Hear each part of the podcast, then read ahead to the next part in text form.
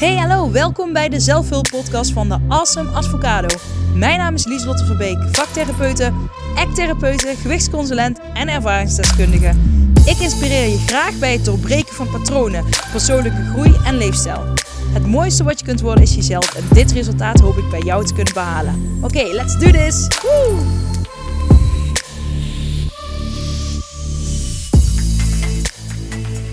Hey, hallo lieve jij. Superleuk dat je weer luistert naar een nieuwe podcastaflevering. Mijn naam is Lieslotte Verbeek en ehm, nou, ja, de intro heb je gehoord, dus je hoeft niet te herhalen. Maar ja, het is dus volgens mij weer een, er zit een langere tijd tussen de podcastafleveringen dan ik wil. Ehm, maar de, dagen en de weken gaan echt zo snel. Zeker met al die feestdagen tussendoor. Um, ik, nou ja, ik moet zeggen dat ik nu behoorlijk gestructureerde weken heb. En ik merk dat dat wel heel erg werkt in de omgang met feestdagen die ertussen komen. Um, voorheen werkte ik volledig zelfstandig. En uh, nou ja, als de kinderen dan bijvoorbeeld een dag vrij waren, dan betekende dat automatisch dat ik ook thuis moest blijven. Um, en mijn planning voor die dag niet kon uitvoeren. Nu, uh, omdat ik dus 20 uur bij de GGZ eh, in loondienst ben, uh, ben ik daar iets minder flexibel in. Maar wat eigenlijk heel erg helpend is um, met al die feestdagen. Ik merk wel uh, bij mijn kinderen, bij niet alle drie mijn kinderen, maar bij uh, zeker één daarvan, dat die heel erg veel overprikkeld is. Um, die ook echt last heeft van die feestdagen die er dan tussen komen. Ja, dus dat, zeker als je als kind veel minder uh, bezig bent met uh, welke dag is het, welke tijd. En ineens, je hebt gewoon een bepaalde structuur en ineens is die anders, dan, ja, dan, dan doet dat wat met je. Zeker als je daar gevoelig voor bent. Dus, um, nou, dat wilde ik gewoon even zeggen. Um, maar ik ben er weer en ik heb denk ik een hele waardevolle podcast klaarstaan. Nou ja, die heb ik helemaal niet klaarstaan, want ik ga hem nu, ik ben hem nu aan het opnemen. Maar dat is omdat ik hoor dat dan ooit bij andere podcastafleveringen die ik zelf luister. En dan komt er een, nu een interview of iets wat ze al eerder op hebben genomen. Nou, dat is nu niet. Maar ik bedoel met klaarstaan, ik uh, ben uh, gaan tekenen. En. Sorry, ik moet even een slokje van mijn koffie. Maar ik merk dat ik ook minder inspiratie heb voor de podcast. En um, ik vond dat irritant, ik vond dat lastig, ik vond dat frustrerend ik denk dat dat ook meespeelt onbewust in het feit dat ik dus um, nou ja, minder actief ben in het opnemen van podcast, denk ik. Um, is een gedachtegang nu. Anyways, ik was gisteren bij de energetisch therapeut. Daar ga ik elk jaar heen voor mijn hooikoorts. Uh, dit is het derde jaar dat ik erheen ga. De eerste twee jaren heeft het supergoed gewerkt. Nu um, ja, nu werkt het nog even niet. ik heb gisteren 10 kilometer gewandeld met de avondvierdaagse. Uh, mijn zoon doet mee en ik mocht. Ik, was de Sjaak. Nee, ik, ik, ik moest even invallen voor iemand anders. En, maar ik vond het heel leuk. Maar het is meer 10 kilometer um, je stembanden trainen. Want je moet 10 kilometer liedjes zingen. En um, ja, ja dat, dat, dat was vermoeiender dan het lopen zelf. Maar ik vond het heel leuk. Ik vind het dan leuk samen met mijn zoon. Ik ben dan ook niet iemand die dan met, die met, die, met de andere ouders, die ook heel aardig zijn, die daarvan um, uh, de, hele de hele weg wil kletsen. Want ik ben er juist voor de kinderen. Dus ik ben mee aan het zingen en aan het dansen en aan het lachen, grapjes maken. Nou, dat vind ik dan heel leuk. Um, anyways, ik was bij de uh, therapeut en zij, nou ja, zij doet haar werk. Zij voelt altijd van alles. En ik geloof er ook helemaal in dat het met het hooikoorts goed komt. Alleen ik heb uh, sterk de angst nu, of ja, geen angst, maar elke keer als ik, elk jaar als ik naar haar toe ga, dan zeg ik tegen mezelf: Oh, ik hoop dat het dit jaar weer net zo goed werkt als vorig jaar. En ik heb het idee dat die angst nu een beetje verzorgt dat het nu nog niet zo goed werkt. Dus misschien dat ik nog een keer terug ga. Um, ja, dat. Um, um, ja. Zij was dus aan het voelen. Op, ja, op haar energetische manier, methode. Ehm, en toen vroeg ze ook van, ehm, ja, volgens mij is je linker hersenhelft je denkbrein en je rechter hersenhelft is je creatieve brein. En zij vroeg, oh, ik zag 444. Die schrijven we even op allemaal. Die ga ik zo voor jullie opzoeken. En voor mezelf. Um, sorry dat ik zo chaotisch ben, zo, trouwens. Maar zij voelde en ze zei, ja, ja jou, jij zit heel erg in je, in je linkerbrein. En um, het kan ook andersom zijn, maar volgens mij is het het linkerbrein wat ze zei. En dat is je denkbrein. En ben je zelf wel uh, veel bezig nog met spiritualiteit en tekenen en dergelijke? Ik zei nou, en toen begon ik te praten en toen was ik eigenlijk vooral aan het vertellen dat ik uh, met cliënten er heel veel mee bezig ben.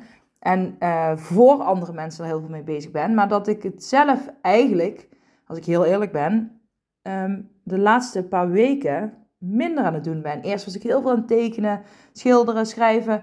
En de laatste paar weken is dat ineens um, nou, verminderd. En um, dat komt omdat ik meer in mijn denkbrein ben gaan zitten. En dit is heel interessant.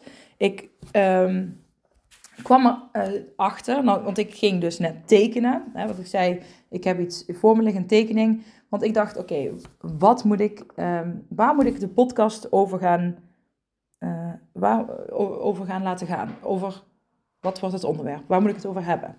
Ik wist het niet. Dus ik ben gaan tekenen. En uh, met die vraag in gedachten. En uh, het is echt gewoon een soort kriebel geworden. Maar ik merkte dat ik heel veel krullen aan het tekenen was. Een, een, een soort, um, en niet een krulletje van goed zoals de schoolmeester doet, maar meer een, nou ja, een spiraal kun je het eigenlijk noemen. Dus ik ging van buiten en dan ga je steeds meer naar binnen totdat het een klein puntje wordt.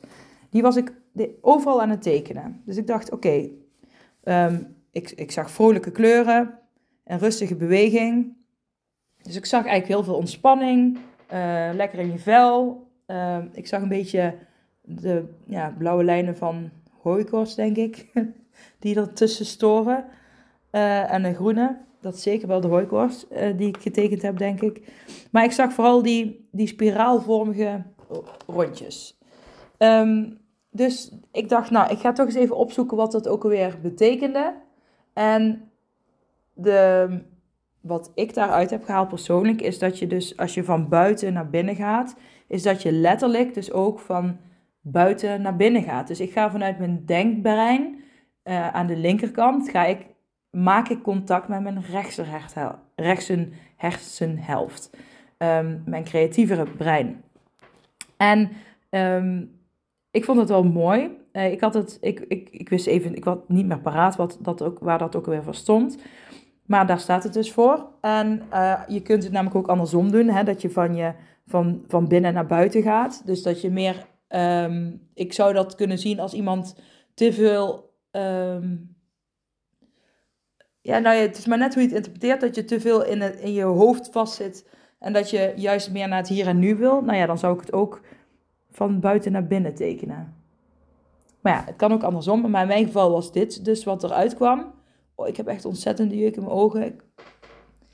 Oh. Nou, de energetische therapeut heeft in mijn hoofd de vraag gezet: waarom zou je vechten tegen zoiets kleins? Dus dat heeft twee jaar lang gewerkt, dus dat gaat nu ook gewoon werken. Ik, als het niet werkt, dan is het echt mijn eigen overtuiging die in de weg zit nu. Maar goed, ik laat het even los. Um, dus ik dacht, dat is interessant, um, uh, die beweging. En, uh, en ineens plopte er langzaam ideeën in mijn hoofd voor deze podcastaflevering. Dus uh, hetgeen wat ik uh, vroeg aan, aan, het universum heeft gewerkt. En uh, gisteren ben ik er trouwens ook al mee bezig geweest. Toen waren mijn kinderen, nou dat is even een leuk zijweggetje. Ik ben dus een beetje aan het experimenteren met straffen. En um, nou ja, ik heb gewoon wat kinderen met gebruiksaanwijzingen. Iedereen heeft een gebruiksaanwijzing. Uh, maar um, twee van mijn drie kinderen, die, um, ja, hoe zeg je dat? Die passen niet helemaal in het gemiddelde beeld hoe een kind omschreven wordt. En niet alles wat gemiddeld is, past het beste bij uh, hun, wat helemaal oké is. Dus uh, ik ben ook aan het experimenteren van, oké, hoe kan ik ze dan op de beste manier corrigeren? Uh, en grenzen stellen. Want grenzen stellen um, is veiligheid geven aan je kind. Dat is, dat is um, toevallig heb ik het daar nog met de kinderpsychiater deze week over gehad op mijn werk. Um, dus ik dacht zelf ook van, oké, dan ga ik, ik ga er thuis toch nog even naar kijken. Um, dus nu hebben we bedacht van, als, als, de kinderen, als we iets vragen aan de kinderen en ze doen het niet, dat ze dan 10 jumping jacks moeten doen. Tot nu toe is het experiment um, bij één van de drie kinderen uh, succesvol. Eentje wordt super boos als ik het zeg, uh, waardoor het niet, uh, nou ja, er verandert eigenlijk niks. Want ja, welke straf, straf ik ook geef, die reactie blijft hetzelfde. Maar, uh, en de andere die doet het uh, alleen uit het zicht als niemand kijkt. Dus die, die, uh, die zegt, ik doe het niet, ik doe het niet. En, die, en dan ineens heeft ze het ergens stiekem gedaan. Dus ik vond het wel eigenlijk een goeie om kinderen in plaats van te straffen... Um, meer lichamelijk in actie te zetten. om juist ook die verbinding tussen de hersenhelften te creëren. En um, uh, omdat ik dan geloof, als je dus lichamelijk bezig bent, dat je meer terugkomt in je lichaam. En um, uh, ja, ik vond het wel een mooie om mee te experimenteren. Dus dat is even een zijweggetje. Maar goed, ik kwam dus op, um, nou ja, doordat ik dus zelf ging tekenen. Uh, omdat hè, de energetische therapeut zei, Liesel, ben je daar zelf nog wel mee bezig? Nu doe ik het wel met de intentie om iets weer voor de ander te doen. Dus een grote les voor mij is dat ik wel even goed de aandacht mag geven en schenken aan, um, nou ja, dat het, wat ik teach, dat ik dat zelf ook, ja, ik moet dat sowieso blijven toepassen, want ik merk dat ik anders gewoon niet, niet zo goed functioneer. Want ik kan dus niet, ik ben niet iemand die kan leven alleen in een denkbrein. En um, van nature is iedereen uh, creatief. Alleen door opvoeding, uh, onderwijs en andere omstandigheden, dan wordt het vaak afgenomen. Nou ja, het grootste voorbeeld wat vaak gezegd wordt, kinderen die tekenen dan wel eens een huis met gras en zo. En dan hebben ze bijvoorbeeld het gras blauw getekend en dan wordt er, nou ja, ergens in de omgeving van het kind gezegd, hé, hey, gras is niet blauw, maar gras moet groen zijn. En op die manier neemt, hè, ga je steeds minder creatief uh, out of the box, maar ja, kom je steeds meer um, wordt dat steeds beperkt. En ik zeg niet dat dit voor iedereen zo geldt, maar het is wel uh, iets wat vaak gebeurt. En ook als je kijkt dat uh, onderwijs, uh, opvoeding, gewoon heel veel dingen gebeuren vanuit het denkbrein. Hè? Dan wordt je denkbrein aangezet. En hoe vaker je je denkbrein gebruikt, um, hoe groter die snelweg eigenlijk wordt. En ja, je creatieve brein wordt als het ware meer een olifantenpaadje. Um, uh, en het is overigens nogmaals niet bij iedereen. Maar ik merk vaak bij kinderen, als ik dan ook naar mezelf kijk en ook naar mijn kinderen. Uh, ik heb één dochter die moet na school um, altijd om te ontladen, zeg maar. gaat ze even kleuren, knutselen. Um, en dat creatief heeft zij nodig. En um, je kunt je voorstellen, als je op school heel veel getriggerd wordt alleen maar op je denkbrein Um, kijk, daarom vind ik het ook goed dat ze techniek en gym en crea en weet ik het allemaal op scholen hebben. Maar je hebt niet voor niks meerdere stromingen, um, verschillende aanpakken tegenwoordig hè, voor het onderwijs. Maar, uh, nou ja, dat doe ik dus bij mijn dochter. En ik zelf zat vroeger op een openbare basisschool. En ik mocht elke week een um, uh, toneelstukje of een dansje op het podium doen. terwijl dan de kinderen die catechese hadden en gelovig waren dus, die hadden dan op vrijdagochtend catecheseles. En degenen die dat niet hadden, die mochten dan ja, zelf bedenken wat ze gingen doen. En ik ging dus altijd dansen, toneel spelen. Um, ja, nou, eigenlijk een van die twee. Dus ik heb heel veel geluk gehad met de juiste basisschool dat ik mijn creativiteit daar kwijt kon. Um, want ik weet zeker dat ik anders zeker was vastgelopen. Um, ik denk dat het ook de reden is dat ik creatief... Oeh, ik zag 14, 14. We hadden net 4, 4, 4, nou 14, 14. Dus het moet, er is echt iets met die vieren. Um, anyways. Um, onbewust wist ik al dat ik creativiteit nodig had. uh, ik denk dat iedereen het nodig heeft. En creativiteit, creativiteit heeft niks te maken met dat je iets moois moet kunnen maken. Maar het gaat gewoon om het proces. En creativiteit kun je eigenlijk zien, in ieder geval in de Dikke van Dalen wordt het omschreven als een scheppend vermogen.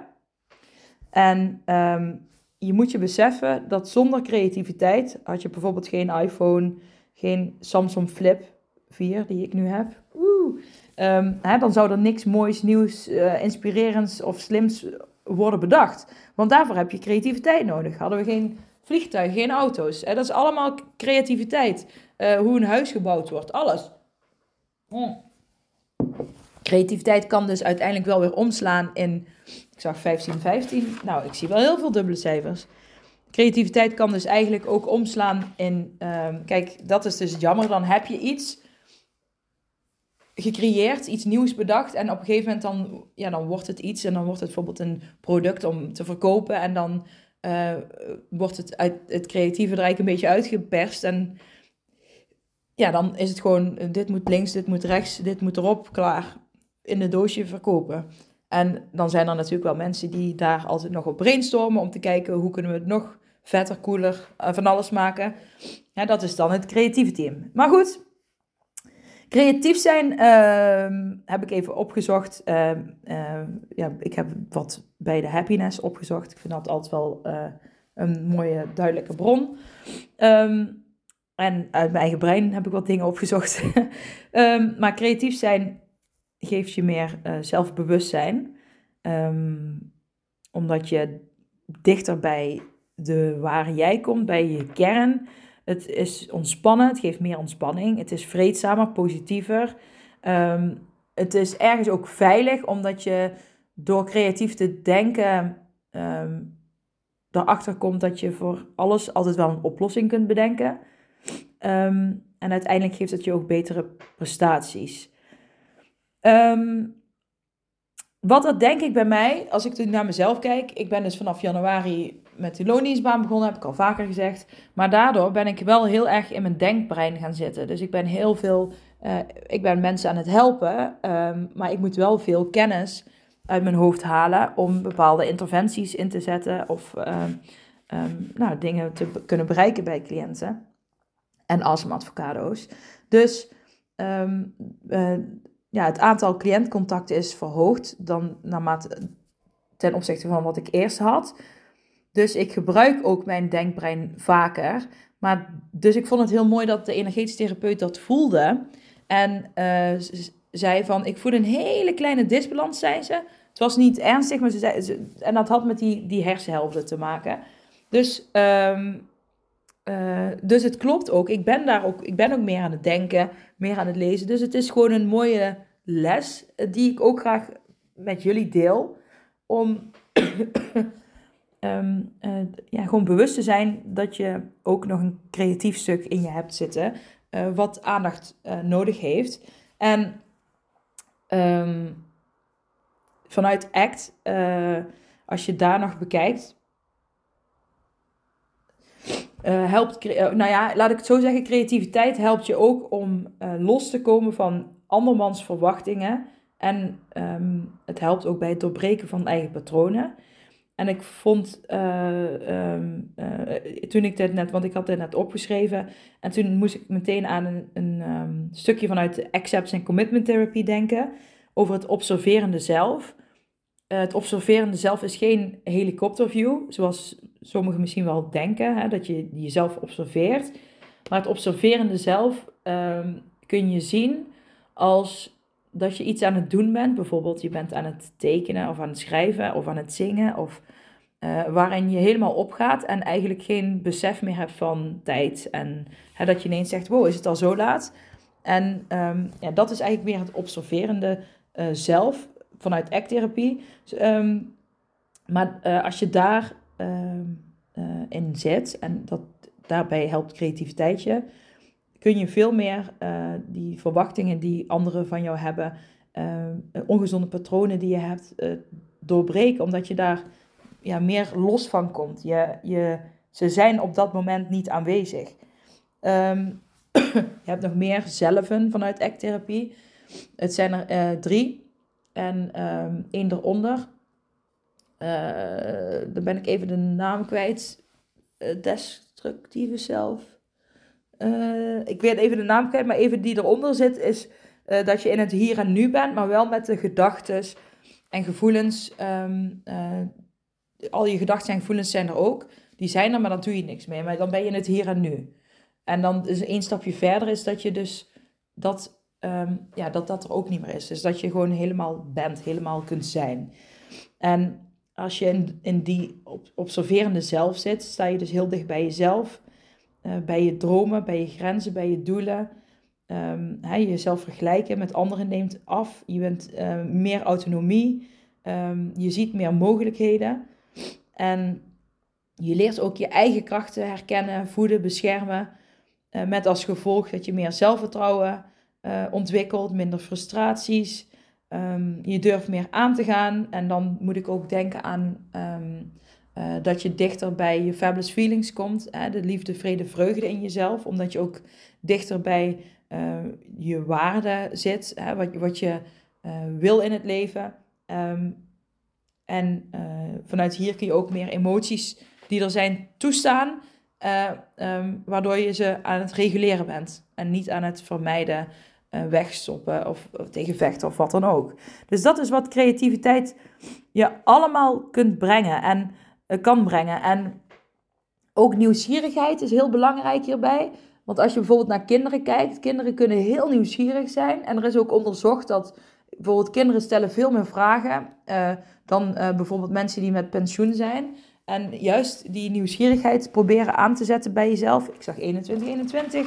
Het houdt niet op, niet vanzelf. Um, maar um, dat is interessant, dat, dat, dat we dus naarmate we ouder worden ons, onze nieuwsgierigheid um, beperken. Dus blijf nieuwsgierig.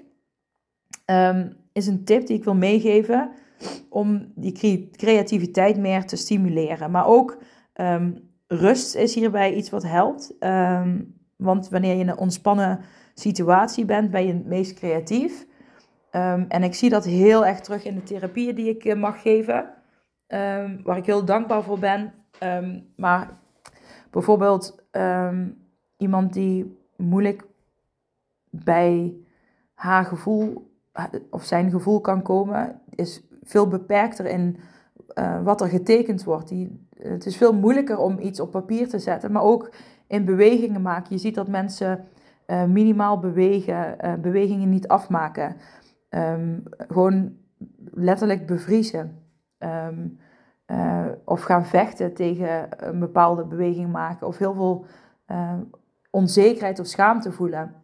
Um, nou ja, dat, en, en ik vind het dan prachtig om te zien als je naarmate de sessies voortlopen, hoe mensen daarin groeien. En waardoor ook de creativiteit groeit en um, uh, mensen veel uit hun denkbrein komen. Hè? Dat is uit je hoofd meer in je lichaam komen. En meer in je lichaam komen staat ook meer um, vanuit mijn inziens in verbinding met het creatieve brein. Um, in Happiness las ik nog, las ik nog uh, dat, je, uh, dat veel drinken en weinig eten nou ja, nu um, wil ik dit wel even toelichten. Met weinig eten is niet, niet eten. Je moet gewoon um, een gezonde basis hebben. Ik geloof in 500 gram groente per dag. Uh, als, als basis, maar hij ook noten en, en brood is ook gewoon gezond. Weet je wel, het, is, het, gaat allemaal, allemaal om hoeveelheden. Maar wat zij hier eigenlijk bedoelen is, uh, met drink veel uh, water gaat het over. en dan moet je ook geen 6 liter water drinken, is ook weer ongezond. Maar max 3 ongeveer. 2,5, 3. Um, nou is het voor sommigen trouwens anderhalf, 2. Dat ligt ook aan je lengte en gewicht. Dus zoek het even zelf op als je het precies wil weten. Zodat je niet um, nu meteen naar 3 gaat. Maar veel water, meer water drinken en minder eten in, in dat opzicht. Um, uh, daar sta ik wel achter. Vaak als je uh, een hongergevoel hebt, um, een hongergevoel wordt ook vaak verward met dorst. Dus uh, daarom wordt er ook vaak gezegd: ga eerst een glas water drinken of een kopje thee. En uh, kijk dan daarna hoe het dan nog zit met de honger. Um, en dan heb je natuurlijk ook heel veel gedachten die daar weer een mening over hebben, waardoor uh, je dus zegt, ja nou, ik heb daarna nog steeds honger, maar is dat dan echt honger of is dat hoofdhonger? Of, nou ja, uh, als je hier meer over wil weten, ik heb daar volgens mij, dat zit in, ik heb een hele goede cursus. Um, kun je mijn website vinden, www.de-middelstreepje met een d.nl. En daar kun je mijn hele goede cursus zien, waar je levenslang toegang tot hebt.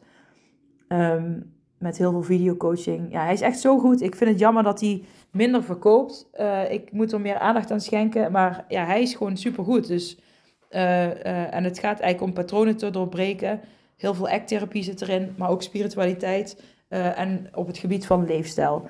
Um, dus ga daarheen als je er meer over wil weten. Uh, maar goed, wel even kijken wat Happiness nog meer had gezegd. Um, oh ja, dit was wel een mooie drink voordat je een prestatie moet leveren. Want uh, uh, als je dus een glas water drinkt voordat je een prestatie moet leveren, verbetert dit de overdracht van signalen via jouw zenuwbanen.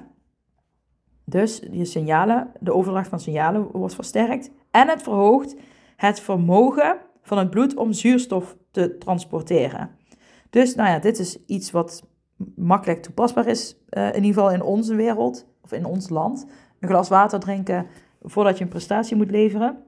Um, en uh, wat er ook in stond, en dit kende ik al, is gekruiste bewegingen maken. Dus, um, en ik, ik zeg altijd tegen uh, cliënten, um, en als we avocado's, als je nu je handen nou ja, kennen jullie dat liedje Zagen, Zagen, Wielen, Wielen, Wagen? Nou, wat, wat doe je dan? Dan kruis je allebei je handen en dan pak je elkaars handen vast en dan maak je zo'n zaagbeweging. En juist dat kruisen van de handen, dus dat jouw rechterhand aan jouw linkerkant zit en jouw linkerhand aan jouw rechterkant, maar dat kan ook met je voeten. Hè, dus met hardlopen gebeurt dat ook. Hè. Dan maak je ook zo'n roterende beweging met je schouders en je, ja, je, je romp, zeg maar, van links naar rechts. Dan kom je in, in die gebieden. Die zorgen ervoor, die gekruiste bewegingen zorgen ervoor dat je je hersenhelften met elkaar um, meer in verbinding brengt. Dus um, in de happiness stond een oefening dat je je handen beide, um, even kijken, met de duim omlaag naar voren moet strekken. En dan kruis je ze. Dus dan, ja, dan gaat je linkerhand over je rechterhand heen. Dan pakken ze elkaar vast. Dus de vingers in elkaar. En dan uh, draai je hem onderwaarts naar binnen onder je kin. En dan gaan je schouders of je ellebogen weer omlaag. Ik hoop dat je het nog volgt. En dan heb je een, ja, een soort van handen in elkaar idee gekruist onder je kin. En zo drie minuten zitten met je tong uh, op je gehemelte, alsof je de letter L uitspreekt. En je, je voeten ook gekruist over elkaar lichtjes. Um, en volgens de happiness is, dit is hun oefening die zij gaven. En dan zo drie minuten zitten. En, um, maar ik weet dat het ook gewoon met gekruiste bewegingen die je kunt maken. Je, ja, je kunt jezelf een soort knuffel geven. Wat ben ik nu aan het doen? Zo'n schouderklopje van de rechterarm over de linkerschouder. En linkerarm over de rechterschouder. Dan een klopje geven. Als het maar gekruiste beweging is.